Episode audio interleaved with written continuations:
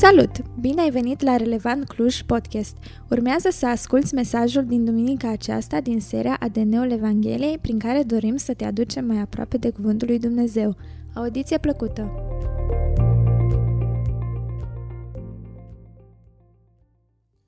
Cred că lupta spirituală a început de ieri, de când am început să tușesc și pe urmă așa am văzut cum vocea mi se stinge treptat Așa că astăzi nu credeți că e din cauza celor din spate de acolo de la stație, chiar de aici din față. Vocea asta de Mickey Mouse sau de știu eu ce, de Goofy mai bine, așa. Ăștia mai din generația mea, nu știu ce desene sunt astăzi uh, la modă. Dragilor, cine ar fi crezut că um, numai ieri parcă am început Cartea Galatenți, suntem la finalul ei, Uh, suntem în ultimele 8 uh, versete din Galateni, capitolul 6, de la versetul 11 la 18. La finalul cărții, o carte scrisă de Pavel și la finalul seriei noastre de mesaje intitulate ADN-ul Evangheliei. Dați-mi voi să vă pun o întrebare. Și întrebarea este cât de important ți s-a părut ție mesajul cărții Galateni? Ok. Nu știu cât de important pentru fiecare dintre noi personal, dar cu siguranță pentru Pavel a fost foarte important. Și știți de unde știu? Uite-te la versetul 11, unde el spune, vedeți cu ce litere mari v-am scris, chiar cu mâna mea. Și acum te întreb, acum ce e chiar așa de grozav să scrii cu mâna ta? Uh, era moda în vremea respectivă să dictezi și un așa numit script să uh, scrie ceea ce tu dictai și apoi doar semnai sau îți spuneai pecetea dacă aveai un anume rang sau poziție și se știa că acea scrisoare vine din partea ta.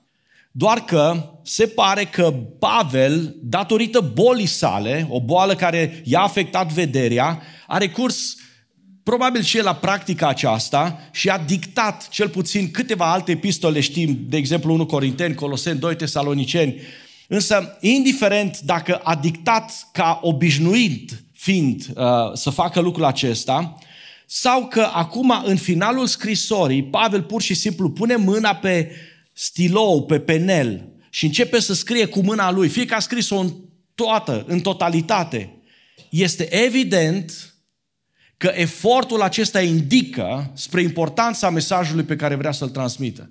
În momentul în care ochii nu-l ajutau, el vine și ia penelul și scrie cu litere acelea mari și spune, vedeți, cu mâna mea vă scriu literele acestea mari pentru că vreau să luați aminte la mesajul scrisorii mele.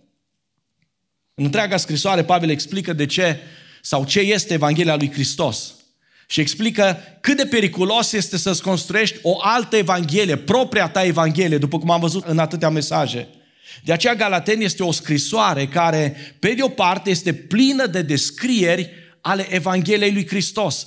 Care este Evanghelia lui Hristos? Cum arată Evanghelia lui Hristos? Ce face Evanghelia lui Hristos în viața ta? Cum te schimbă? Cum te transformă?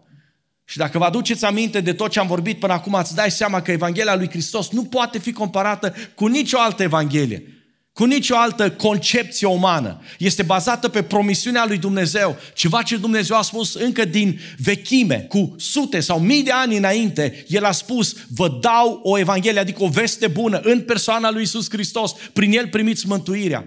Și când citești Cartea Galateni, ai descrierea aceasta multiplă, diverse fațete ale Evangheliei lui Hristos. Dar, tot aici în scrisoarea Galateni, Pavel include și avertizări și atenționări. Ne atenționează asupra tendinței sau unei tendințe pe care o avem cu toții. Un pericol care se poate strecura atât de ușor în viața ta personală, dar și în viața unei biserici. Care este pericolul? Să crezi că tu poți, în vreun fel, să contribui cu ceva la mântuirea ta. Un pastor și un teolog din secolul 20, pe nume Arthur Pink, spunea așa, cea mai mare greșeală pe care o fac oamenii este să spere să găsească în ei ceea ce se poate găsi doar în Dumnezeu. Mă citesc o dată. Cea mai mare greșeală pe care o fac oamenii este să spere să găsească în ei ceea ce se poate găsi doar în Dumnezeu. Și exact asta se întâmplă atunci când respinge Evanghelia lui Isus. Pentru că dacă n-ai parte de Evanghelia care îți spune aici este mântuire, aici este speranță, aici este garanția, siguranța cerului, tu ești forțat să cauți alternative. Și te uiți la puterea ta, te uiți la interpretarea ta, te uiți la standardul tău, te uiți la valorile tale, la cei din jur, în societate, cauți alți oameni și îți creezi, îți scrii propria ta Evanghelie. Doar că Evanghelia este importantă pentru că ea prezintă calea spre cer care este exclusiv în credința sau prin credința în Isus. Și este foarte important să te asiguri că tu crezi exact acea Evanghelie a lui Isus și nu alta, pentru că doar aceea e singura care poate să te mântuiască. Aduți aminte de versetele 6 la 9 din Galateni, capitolul 1. Pavel spune, sunt surprins că vă întoarceți așa de repede de la cel ce v-a chemat prin harul lui Hristos la o altă evanghelie. Ce fel de evanghelie era această altă evanghelie? O evanghelie a voastră, pe care voi vă scrieți, pe care voi o preferați. Și el spune, nici măcar care exista o altă evanghelie, dar sunt unii care vă tulbură și vor să schimbe evanghelia lui Hristos.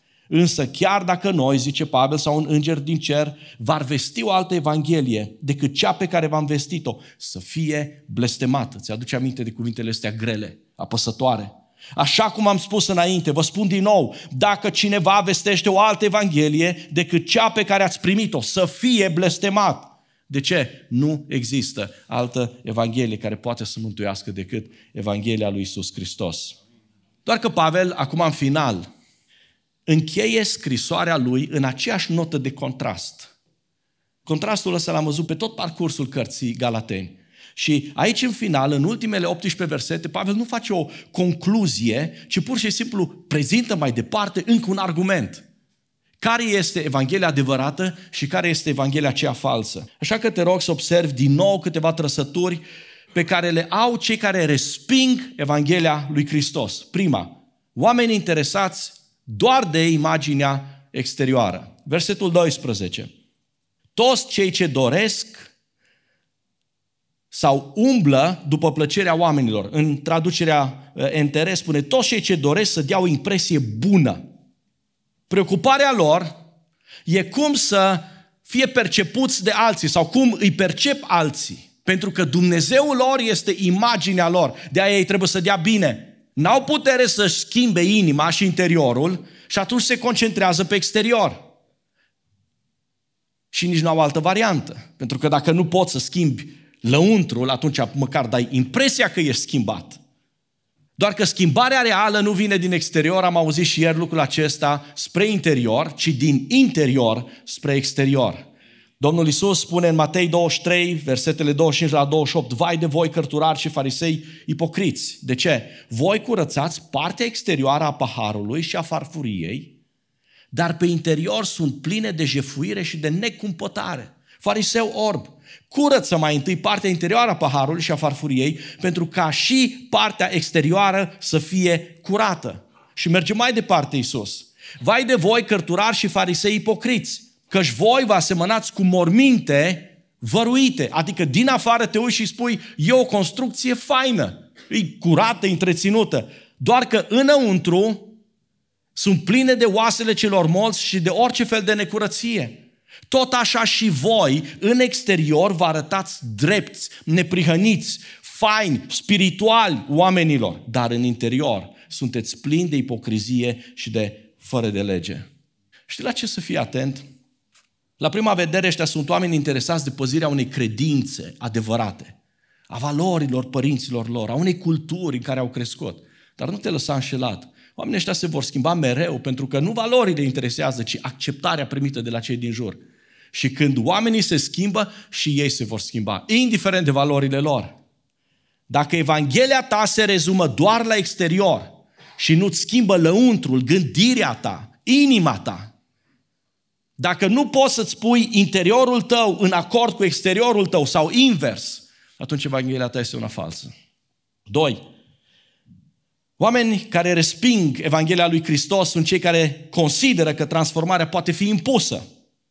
Impun schimbarea cu forța și uitați mai departe în versetul 12. Toți cei ce umblă după plăcerea oamenilor vă obligă, vă obligă să fiți circumciși Ori noi știm că schimbarea aceasta nu vine forțat. Pentru că Dumnezeu nu acționează așa. Dumnezeu este Cel care, da, vrea să fii schimbat și îți spune că trebuie să te schimbi dacă vrei să ajungi la mântuire, dar atenție, Dumnezeu nu-ți impune lucrul acesta. E alegerea ta.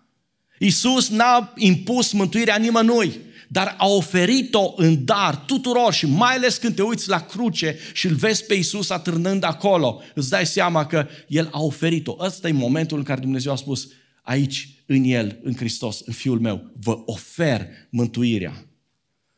Întrebarea este, tu când privești la cruce, ce faci? Alegi să accepti sau alegi să respingi? Am întâlnit și, din păcate, se întâlnesc destul de mulți oameni care sunt așa superficial și se uită doar la partea exterioară și dacă uh, exteriorul e ok, uh, toată viața e ok și ca să pară că sunt bine, vin și impun acele forme exterioare. Și am auzit destul de mulți oameni care își doresc, de exemplu, pentru cei uh, dragi lor, copii sau alte persoane, alte grade de relație, bă, aș vrea să-l văd în biserică. Aș vrea să îl văd, nu știu, implicat într-o slujire. E bine să fii în biserică. E bine să te botezi. E bine să slujești. Doar că schimbarea nu se poate limita doar la forma asta exterioară și nici nu poate fi impusă. Sunt oameni care ajung să fie în felul acesta într-o biserică sau într-o relație și cumva își liniștesc conștiința că este ok, dar în realitate ei sunt cu viteza cea mai mare înspre pierzare, înspre iad. De ce? Pentru că Evanghelia n-a atins inima și viața lor. Și te întreb, poți identifica lucruri pe care le faci doar pentru că alții ți le cer și nu din convingerea ta? Ucenicul lui Isus se închină. Dar te închin doar pentru că mama ta, tatăl tău te-a dus la închinare la biserică? Te rogi doar pentru că mai bate din când în când la camera ta și zice, hei, te-ai rugat azi? Citești Biblia doar pentru că vine și spune, mă, mai ia și tu Biblia asta și o citește. Când te duci la grup, de ce citești? De ce te pregătești? Pentru că ți rușine de cel care este acolo și care te întreabă?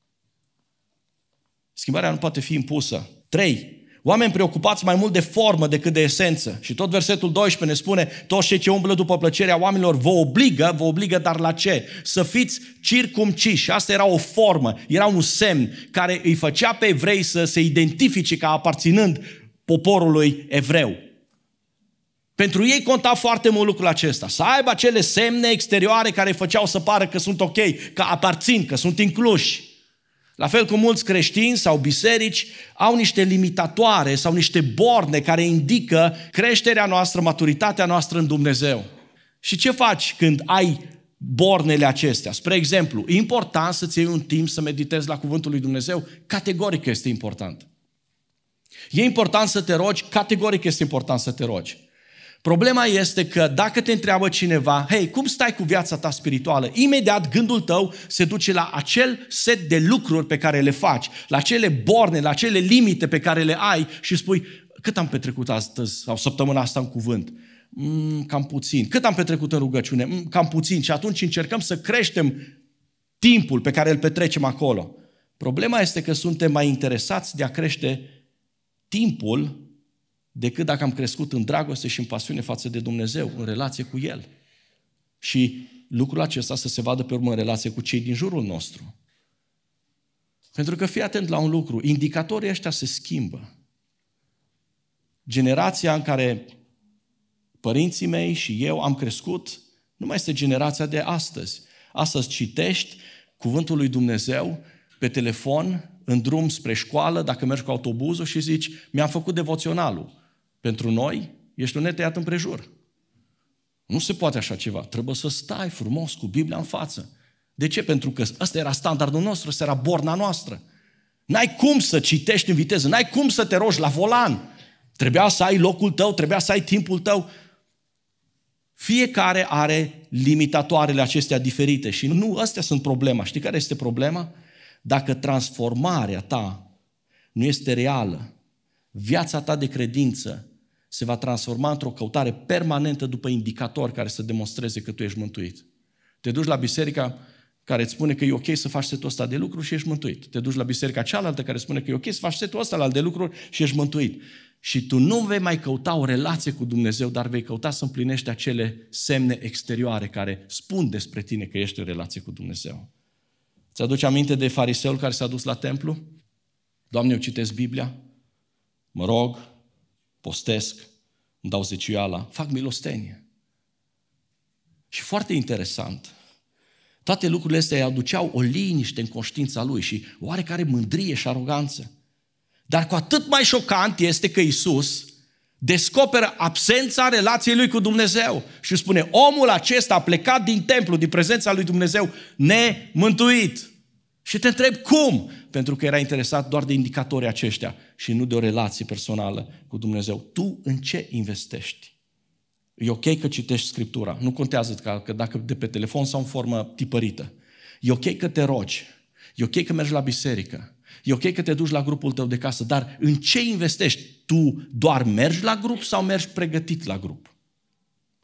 Tu doar te rogi sau îți verși inima înaintea lui Dumnezeu și spui, Doamne, nu vreau să îți ascund nimic din inima mea. Nu e așa că Dumnezeu nu știe ce e acolo, dar sunt momente în care zici, n-am chef de dezbatere, nu am chef de, de, de a ieși din zona mea de confort, să discut despre lucrurile ăsta cu Dumnezeu și îl ții acolo.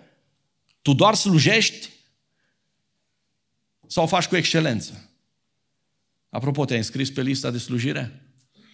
Te așteaptă Paul. Dar întrebarea este cum te vei înscrie acolo? Cu dorința să te dai lui Dumnezeu sau cu dorința să fii înregistrat într-un departament? 4. Oameni conduși de interese personale. De ce fac ei toate lucrurile astea? Ei doresc să dea o impresie bună în ce privește trupul lor, vă obligă să fiți circumciși. De ce? Numai ca ei să nu fie persecutați pentru crucea lui Hristos. Interese personale. Nu ți se pare ciudat? Evanghelia de care e legată veșnicia ta și mântuirea ta, siguranța ta, și știi că nu poate fi schimbată după cum ne place nouă sau cum ne convine fiecăruia dintre noi. Evanghelia asta să fie modificată acum după interesul meu personal? Asta e o nebunie. Dar, dragul meu, tocmai asta o fac mulți și chiar de multe ori unii dintre noi. Oamenii resping Evanghelia lui Dumnezeu nu pentru că nu e adevărată, ci pentru că înseamnă o schimbare mare pentru ei, pentru viața lor. Înseamnă o renunțare la plăcerile alea, la lucrurile alea care le iubești, care le dorești, cu care te împodobești. Înțelegi tu acum cât de diferită este Evanghelia lui Hristos de Evanghelia noastră sau de variantele noastre? Ioan 3 cu 16, atât de mult a iubit Dumnezeu lumea că a dat pe singurul lui Fiu. Tot ce a avut El mai scump, mai de preț, mai de valoare, l-a dat pentru ca oricine crede să nu piară, ci să fie mântuit. Evanghelia a început cu un Dumnezeu care a dăruit. Evangheliile noastre, o, Evangheliile noastre încep cu dorințe, cu preferințe, cu confortul nostru. A, nu știu dacă pot să mă duc acolo, nu știu dacă pot să fac chestia aia, nu știu dacă nu e un pic cam mult, sunt într-un sezon încurcat, complicat, ă, ă, prea plin pentru mine. Astea sunt Evangheliile noastre. Verifică dacă cumva nu e și Evanghelia ta și Întoarce-te la Evanghelia lui Hristos și în fine încă un lucru, oamenii ăștia care resping Evanghelia lui Hristos sunt maestri în demagogie. Versetul 13. Chiar ei, cei circumciși, nu păzesc legea, ci vor să fiți circumciși doar ca să se laude cu trupul vostru. Știți de ce? Pentru că legea nu poate fi păzită. O, după standardul tău, da, poate fi păzită după litera ei, să nu curvești, da, poate fi păzită. Că uh, noi zicem, uită-te, dar să nu pui mâna. Dar Domnul Iisus a venit și a spus, nu, nu, nici nu te uita, nici nu pune mâna. Pentru că legea lui Dumnezeu nu e scrisă pe table de piatră, ci e scrisă pe inimile noastre.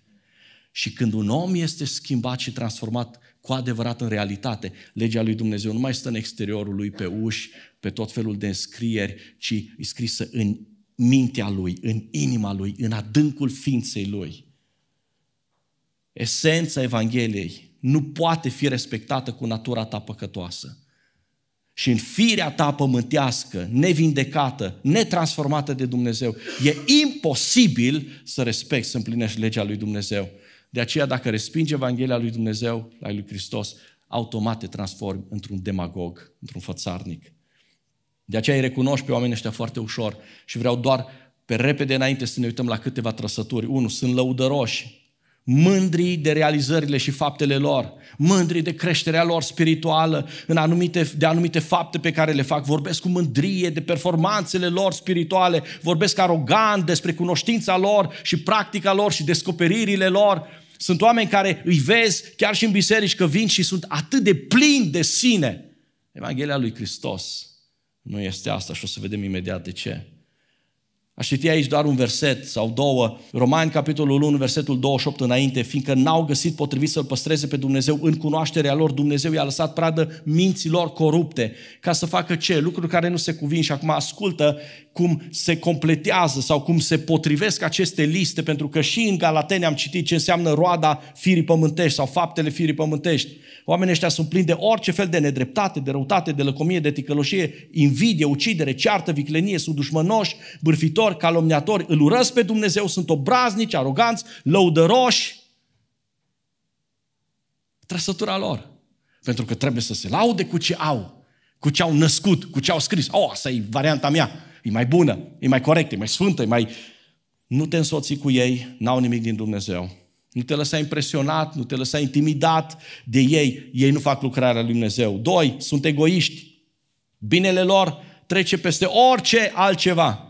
Ei calcă în picioare pe oricine. De ce? Pentru că ei vor să-și atingă țelul, de aceea nu le pasă. Ei vă, vă obligă pe voi, dar ei înșiși nu pot să facă lucrul acesta. Oameni egoiști vin mereu în primul rând și apoi interesul celorlalți.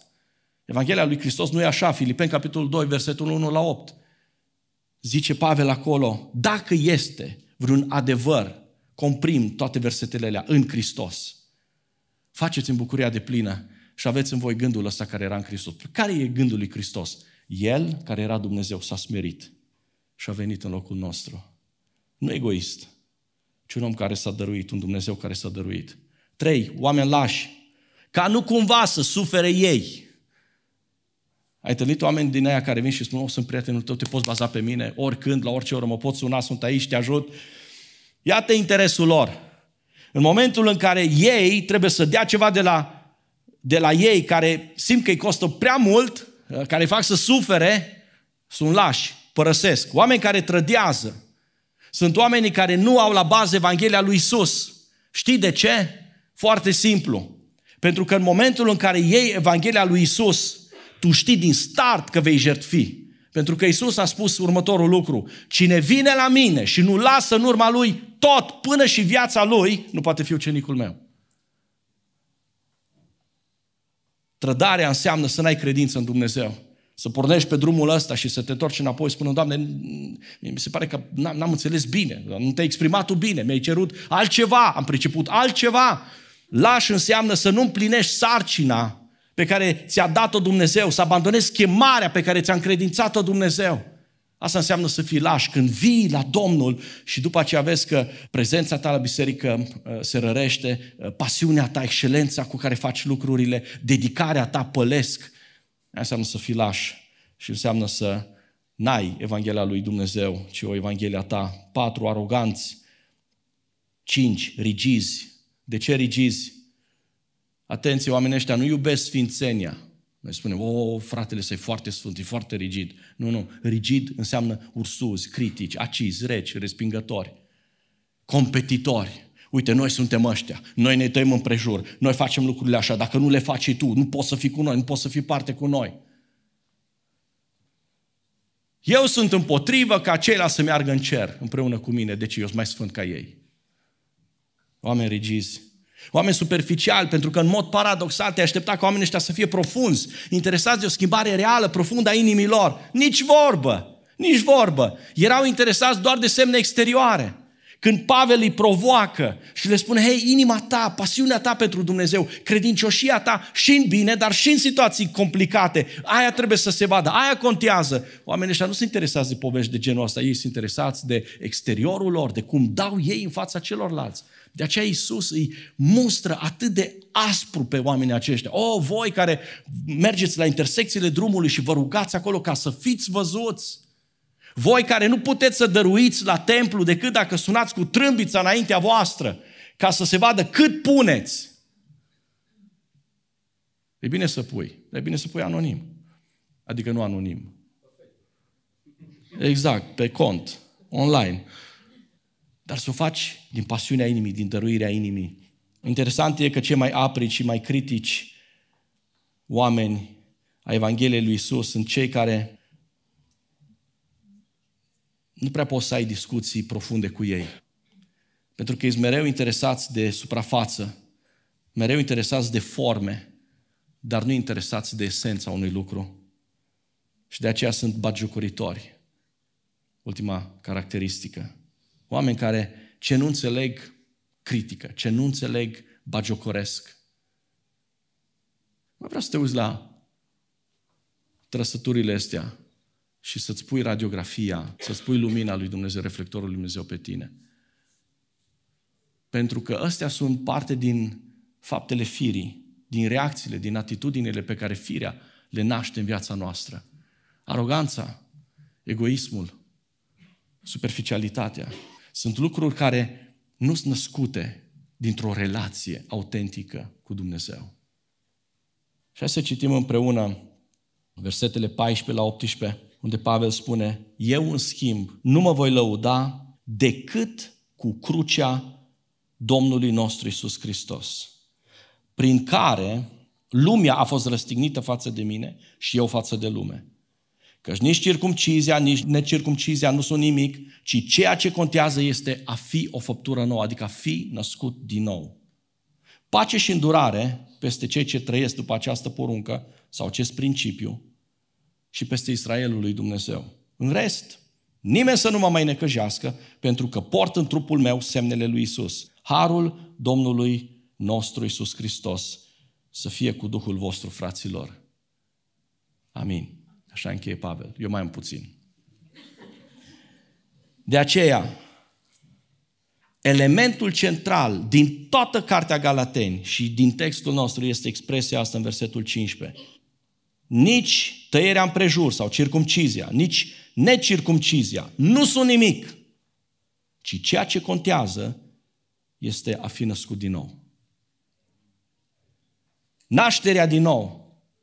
De aceea vorbim despre nașterea din nou ca fiind o experiență vitală. O ai, ești al Domnului. Nu o ai, n-ai nicio legătură cu Dumnezeu. Este lucrarea pe care Duhul lui Dumnezeu o face în noi, dar nu cu forța din nou. Nu fără voia ta. Dacă ar fi crezut altceva, Pavel, n-ar fi și nu s-ar fi zbătut atât de mult pentru ei. N-ar fi scris în 4 cu 19 copilașilor pentru care sufer din nou durerile nașterii. N-ar fi spus, vedeți cu ce litere mari v-am scris? I-ar fi lăsat în pace. Dar pentru că Pavel știe că tot ceea ce contează este nașterea din nou, care nu poate să vină decât prin Evanghelia lui Hristos, face toate eforturile acestea. Și haideți să dăm răspuns la întrebarea asta. Ce înseamnă să fii născut din nou? Primul răspuns înseamnă să ai bucuria centrată în crucea lui Isus. Un test. O, Dumnezeu te cheamă la bucurie. Foarte fain. Dumnezeu te cheamă la libertate. E excepțional. Galaten 6 cu 14, în ce mă privește, spune Pavel, departe de mine să mă laud cu altceva. Partea pozitivă a versetului este că mă voi lăuda cu crucea lui Hristos. Cu nimic altceva, dar mă voi lăuda cu crucea lui Hristos. Și expresia de aici, de, de bucurie, înseamnă exultare sau exuberanță. Pavel vine și spune, când mă gândesc la crucea lui Hristos, când mă gândesc la jertfa lui Hristos, mă umplu, explodez în bucurie. Bucuria eliberării, a libertății. Nu mai sunt robul păcatului. Ascultă-mă, nu doar bucurie cauzată de anturajul tău. Bă, ce fain e la biserica asta. Gașca mea aici, prietenii mei aici, familia mea aici, de mic am crescut aici. Toți prietenii mei sunt aici. M-am botezat cu ei, am făcut prostii cu ei, ne-am pogăit cu ei. E fain la biserică și mă bucur să mă duc la biserică. Nu doar bucurie cauzată de stilul de muzică. Oh, mă duc acolo că așa e de fain muzica.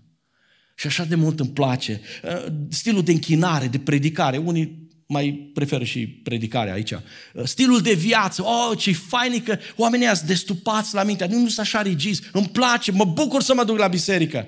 Nu doar bucurie datorată perioadei faine pe care o traversez. Oh, sunt sănătos, Doamne, îți mulțumesc. Sunt așa de bucuros că sunt copilul tău, că mi-ai dat sănătate.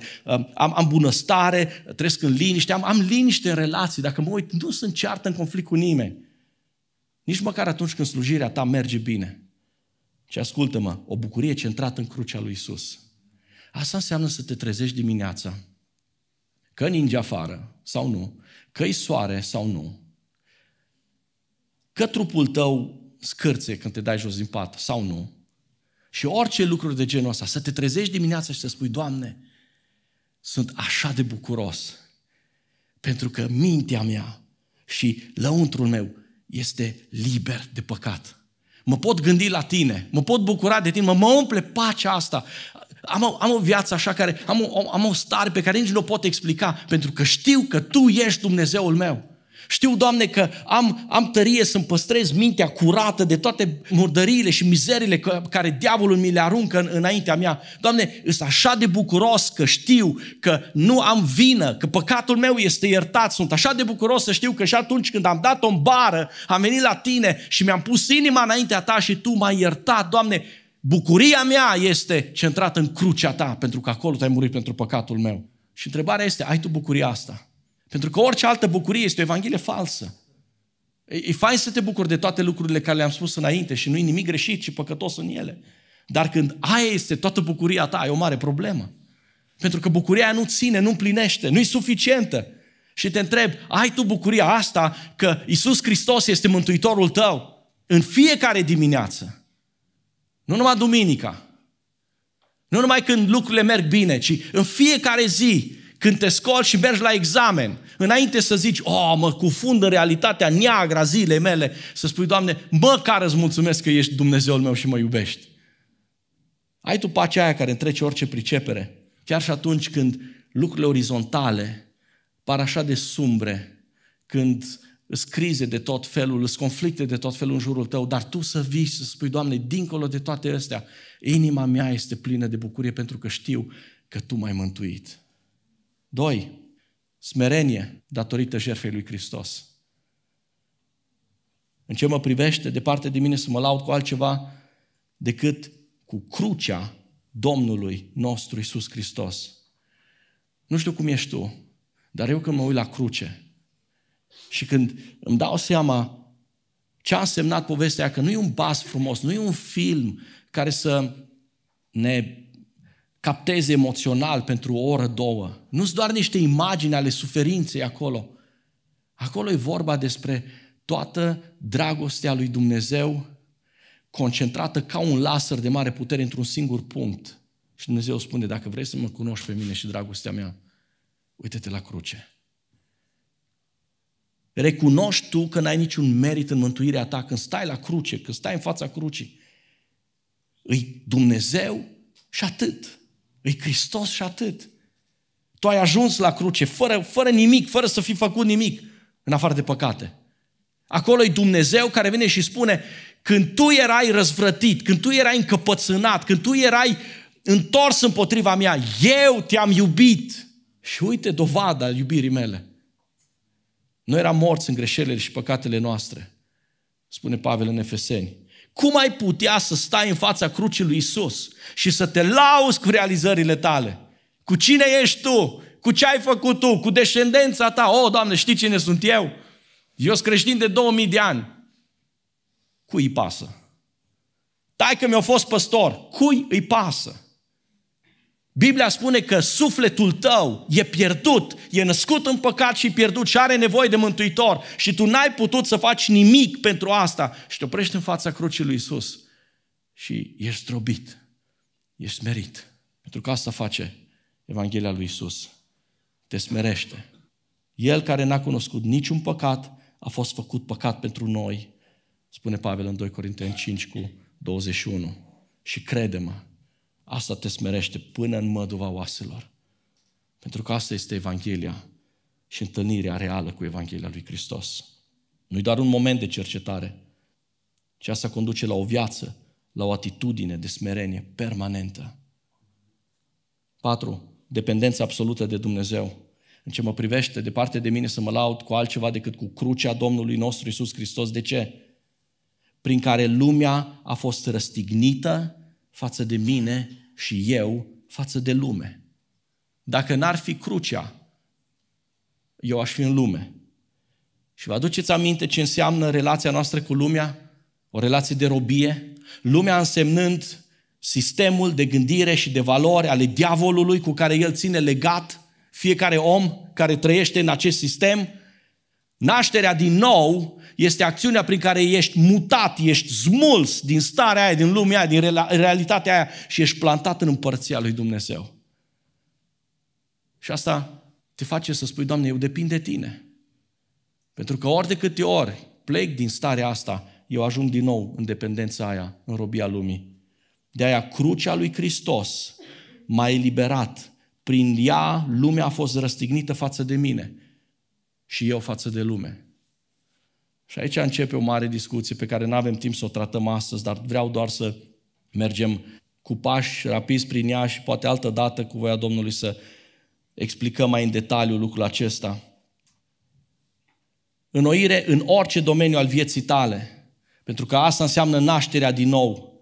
Când te uiți la contrastul lume-Dumnezeu, îți dai seama la uh, lupta, la conflictul în care tu trăiești. Și în uh, Galateni 5 cu 19 avem acolo listată toate faptele firii pământești pe care fiecare dintre noi le-am făcut când eram în lume. În contrast, când am fost născuți din nou și mutați în împărăția lui Dumnezeu, ceva s-a întâmplat în noi. Am fost înnoiți, dar nu doar unde ne convine nouă și în măsura în care ne convine nouă, ci lucrarea lui Dumnezeu de noire vine în orice domeniu al vieții tale, pentru că de data asta Duhul Sfânt ia controlul vieții tale și spune roada lui, versetul 22 din capitolul 5, este dragoste, bucurie, pace, răbdare, bunătate, generozitate și așa mai departe. Nașterea din nou nu înseamnă ameliorare sau îmbunătățire, ci noire. Înseamnă schimbarea aceea radicală și Duhul Sfânt este Cel care vine să preia controlul în viața mea, să conducă viața aceasta. 2 Corinteni 5 cu 17, un verset foarte fain, dar foarte delicat și dificil de înțeles uneori. Prin urmare, spune Pavel aici, dacă este cineva în Hristos, este o făptură nouă, cele vechi s-au dus și atenție, iată, toate au devenit noi. Observă din nou, vechi și nou, schimbare, înnoire. Mintea se noiește, simțurile se noiesc, comportamentul se noiește. De ce? Pentru că Dumnezeu noiește toată viața ta, orice domeniu al vieții tale. Dar aici se ridică întrebarea, ce înseamnă că toate au devenit noi? Pare atât de simplu și pare că se întâmplă atât de repede și normal să-ți dorești o astfel de schimbare radicală și mai ales rapidă în viața ta și cu atât mai mult cu cât se pare că cineva o face pentru tine. Tu ești doar beneficiarul. Dacă ești în Hristos, ești o făptură nouă, cele vechi s-au dus, toate au devenit noi. Și spunem, Doamne, dă și mie împlinirea acestui verset. Care sunt lucrurile noi? În primul rând, uite-te acolo în text, un stăpân nou. Dacă este cineva în Hristos, tu n-ai cum să fii nou câtă vreme trăiești în lume. Tu n-ai cum să fii nou cât stăpânul tău este diavolul. Pentru că gândirea ta, sufletul tău, mintea ta și tot ce ești tu sunt conduse de el, pervertite, supuse păcatului și n-ai cum să ai înnoire. De aceea trebuie să fii în Hristos. Valori noi, standarde noi. De ce? Pentru că Hristos are alte valori, alte standarde față de vechiul stăpân. Dar lucrul cel mai important poate aici este o făptură nouă. Și în original textul spune o zidire nouă. Și asta e un termen foarte important, care ne ajută să înțelegem puțin procesul acesta. Pentru că o zidire nu apare peste noapte, ci se construiește în timp. De aceea vorbim despre un proces de creștere treptat și continuu pe care Evanghelia îl introduce. Și îl spune așa, nașterea din nou este un moment al înnoirii prin credință, dar este urmată imediat de acel proces al sfințirii noastre, al maturizării noastre, prin zidire. Și așa cum am spus, probabil într-un alt moment o să ne luăm timp să privim la lucrul acesta, dar întrebarea este cine zidește? O întrebare pe care poți să o ții în minte și să te frămânți un pic cu ea. Îți spun doar atât, 1 Corinteni 3 cu 11, Pavel zice, nimeni nu poate așeza o altă temelie decât cea care a fost pusă și care este Isus Hristos. Dacă vrei să ajungi la mântuire, Hristos este temelia. Dar pe urmă, Dumnezeu vine și spune, acum vreau să spui, dacă vrei să ajungi la mântuire. Pentru că și tu trebuie să-ți faci partea ta. Și tu trebuie să iei mistria în mână și să începi să zidești. Și ca să nu vorbim doar așa codificat, cu zidit, ce înseamnă să zidești, ce înseamnă cărămizi și ce înseamnă pietre, Dumnezeu îți dă elementele alea pe care dacă le faci după voia Lui și prin puterea Lui, viața ta se schimbă. Și elementele astea care le știm cu toți atât de practice. Ia cuvântul lui Dumnezeu și citește-l. Și lasă cuvântul ăsta să hrănească mintea ta, să hrănească inima ta. Îți va aduce înțelepciune, îți va aduce discernământ, îți va da putere în decizii, îți va aduce liniște în situații foarte delicate și uh, uh, tulburătoare din viață, pentru că ăsta este cuvântul lui Dumnezeu. Du-te în părtășia cu frații. Pentru că în momentul în care ești în părtășie, ești protejat. Dar acolo și alții văd lucruri pe care tu niciodată nu le-ai vorbit despre tine. Lucruri care, așa cum cel puțin bărbații fac, femeile sunt un pic mai critice când se uită în oglindă, dar bărbații se uită în oglindă și spun, arăt bine. Nu mai fost la sală de 2 ani, dar arată bine. Cam așa e și spiritual. Oh, sunt ok, sunt ok. De ce? Păi, mă și eu la ăștia din grup și adevărul este că eu nu m-am pregătit și am vorbit așa de fain. Și ăștia și-au scris acolo cinci pagini și nu au zis nimic. Lucrurile alea trebuie adresate, lucrurile alea pe care Dumnezeu, prin Duhul lui Cel Sfânt, vine și spune aroganța aia, superficialitatea aia, trebuie să le dai deoparte. Și n-ai cum să le scoți la iveală decât atunci când ești în părtășie și alții se uită peste gardul vieții tale și spune, hei, atitudinea nu e ok, vorba aia nu e ok. Și asta înseamnă să te lași crescut, format, modelat de Dumnezeu. De asta vorbim despre un proces de creștere treptat și continuu. Pentru că atunci când vorbim despre sfințire, vorbim despre două lucruri. O sfințire în care am fost sfințiți, am fost așezați în Hristos, am fost născuți din nou, pozițională, ne-am pus acolo, dar este și una progresivă, unde creștem, ne maturizăm zi de zi, creștem în cunoașterea lui Dumnezeu. Și încă două lucruri aici și încheiem. Siguranță. Versetul 16. Pace și îndurare peste cei ce trăiesc după această poruncă și peste Israelul lui Dumnezeu. De unde știu că sunt mântuit? Am citit Evanghelia lui Hristos. De unde știu că dacă îmi construiesc viața, îmi bazez viața pe Evanghelia lui Hristos, ajung în cer? E promisiunea lui Dumnezeu. Pace și îndurare pentru cei care trăiesc după acest principiu. Știi de ce merită să crezi Evanghelia lui Dumnezeu? Vă aduceți aminte că Evanghelia aceasta n-a venit pe baza legii, spunea Pavel în Galateni, ci a venit, mai știți cum? pe bază de promisiune. Cu mii de ani înainte, chiar din grădina Eden, Dumnezeu vine și spune așa, va veni unul care va zdrubi capul șarpelui. Și a venit Isus. Și El a luat păcatul lumii, împlinind practic promisiunea lui Dumnezeu. Dacă tu te întrebi de ce să cred, de unde pot fi sigur, uită-te la felul în care Dumnezeu a rostit și a împlinit cuvântul lui de-a lungul istoriei. Uită-te chiar și în viața ta și vei vedea atâtea rugăciuni ascultate. Și asta te încurajează să vii să spui, cred că Dumnezeu poate să împlinească ceea ce a spus și cu privire la mântuirea și la veșnicia mea. Și versetul 17, identificare cu Isus. Un ultim semn că tu crezi în Evanghelia adevărată. În rest, zice Pavel, nimeni să nu mă mai necăjească. Știți că Pavel a fost contestat? Cine e ăsta? Ăsta care prigonit biserica vine să ne spună nouă că Cine e ăsta? Ăsta care spune neevreilor să nu se taie împrejur, să nu respecte legea așa cum facem noi. Ce, ce învățătură e asta? Și Pavel spune așa, nimeni să nu mă mai năcăjească. De ce? Pentru că port în trupul meu semnele lui Isus. Uite-te în viața ta și vezi dacă observi semnele lui Isus.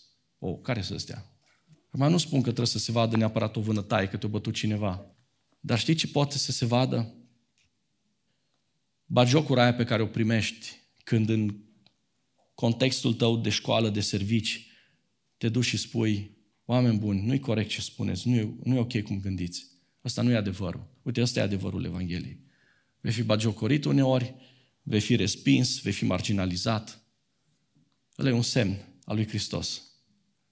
Alteori trebuie să te duci împotriva curentului și să faci lucruri care cei din jur nu le înțeleg nici în ruptul capului. Și te acuză, te declară om fără minte, te declară irațional. Ăla e un semn al lui Hristos.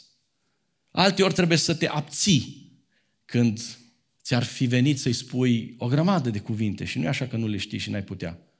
Dar te abții. Pentru că Evanghelia lui Hristos vine și spune și Hristos a tăcut în anumite momente. Și ăla e un semn al lui Hristos. Și așa mai departe poți să identifici și să cauți acele semne care, întrebarea este dacă le porți în viața ta. Sau dacă clachezi, dacă pici sub presiunea pe care societatea o pune pe tine. Ori dispărut? Mai pune-le o dată sus, te rog. Hai să ne ridicăm. Vă invit să vă uitați la ele.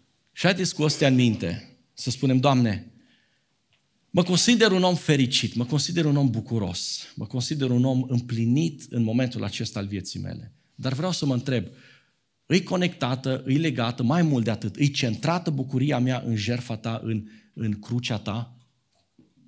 Sau bucuria mea nu are de face cu tine? Doamne, smerenia mea se datorează jertfei lui Isus sau se datorează neputinței mele de a demonstra într-o anumită situație? Pentru că eu vreau să fiu smerit atunci când privesc la tine. Asta înseamnă că am priceput Evanghelia ta. Și niciodată să nu mă consider arogant, să nu fiu arogant, niciodată să nu fiu uh, lăudăros cu sinele meu, cu realizările mele.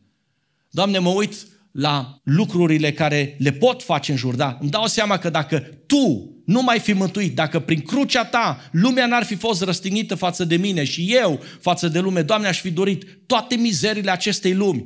Dar, Doamne, cumva minunea asta s-a întâmplat în mine și aducând cuvântul Tău, și stând în părtășie cu frații și învățând de la tine și primind descoperirile tale și stând în rugăciune cerându-ți putere, s-a întâmplat o minune extraordinară. Lumea a devenit răstignită pentru mine. Nu mă mai atrage. Nu mă mai atrage.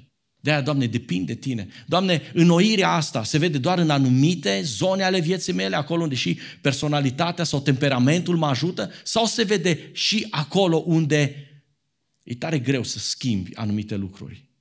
Doamne, vreau ca Tu să mă noiești. Procesul ăsta de creștere s-a blocat, s-a oprit în viața mea? Sau sunt în continuă dedicare, în continuă creștere înaintea Ta? Mă dezvolt și ajut pe alții, nu pentru gloria și slava mea, ci pentru gloria și slava Ta.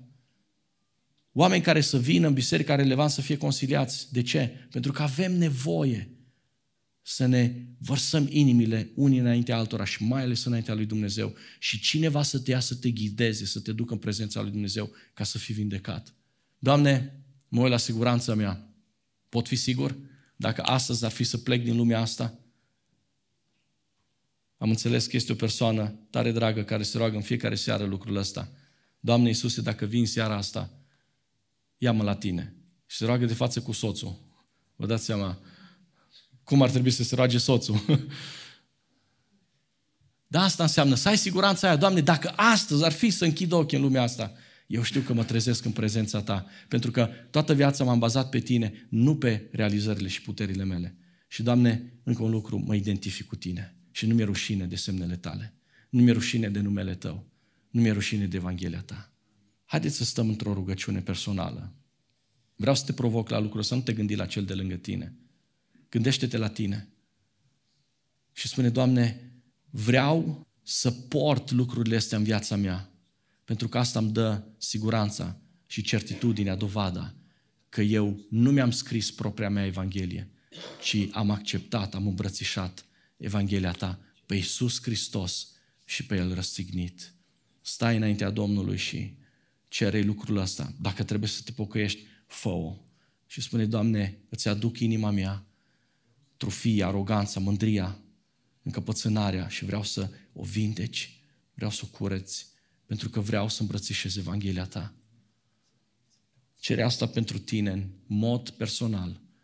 Cere înțelepciune ca atunci când te duci în societate, la locul de muncă, să poți să spui nu cuvintele tale, nu părerea ta, nu ce ți este ție confortabil, ci Evanghelia lui Hristos, pentru că doar ea poate să schimbe.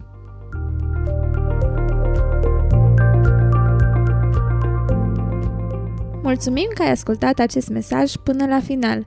Ne găsești pe Facebook și Instagram pentru a fi în contact cu ceea ce împărtășim noi.